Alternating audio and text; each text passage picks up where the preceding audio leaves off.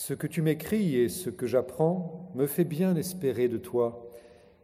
Tu ne cours pas çà et là et ne te jettes pas dans l'agitation des déplacements.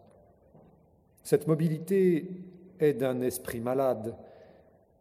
Le premier signe, selon moi, d'une âme bien réglée est de se fixer, de séjourner avec soi. Or, prends-y garde, la lecture d'une foule d'auteurs et d'ouvrages de tout genre pourrait tenir du caprice et de l'inconstance. Fais un choix d'écrivain pour t'y arrêter et te nourrir de leur génie, si tu veux y puiser des souvenirs qui te soient fidèles. C'est n'être nulle part que d'être partout. Ceux dont la vie se passe à voyager finissent par avoir des milliers d'hôtes et pas un ami. Même chose arrive nécessairement à qui néglige de lier commerce avec un auteur favori pour jeter en courant un coup d'œil rapide sur tous à la fois. La nourriture ne profite pas, ne s'assimile pas au corps si elle est rejetée aussitôt que prise. Rien n'entrave une guérison comme de changer sans cesse de remède. On n'arrive point à cicatriser une plaie où les appareils ne sont qu'essayés. On ne fortifie pas un arbuste par de fréquentes transplantations.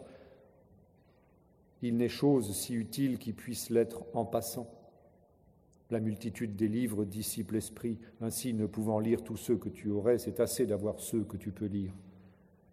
Mais j'aime à feuilleter tantôt l'un, tantôt l'autre, dis-tu. C'est le fait d'un estomac affadi de ne goûter qu'un peu de tout. Ces aliments divers et qui se combattent l'encrassent. Ils ne nourrissent point. Lis donc habituellement les livres les plus estimés, et si parfois tu en prends d'autres, comme distraction ou par fantaisie, reviens vite au premier. Fais chaque jour provision de quelque arme contre la pauvreté et contre la mort, contre tous les autres fléaux, et de plusieurs pages parcourues, choisis une pensée pour la bien digérer ce jour-là. C'est aussi ce que je fais.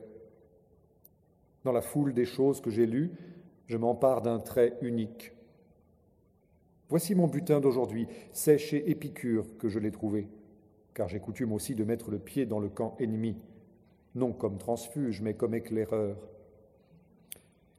La belle chose, s'écrit-il, que le contentement dans la pauvreté.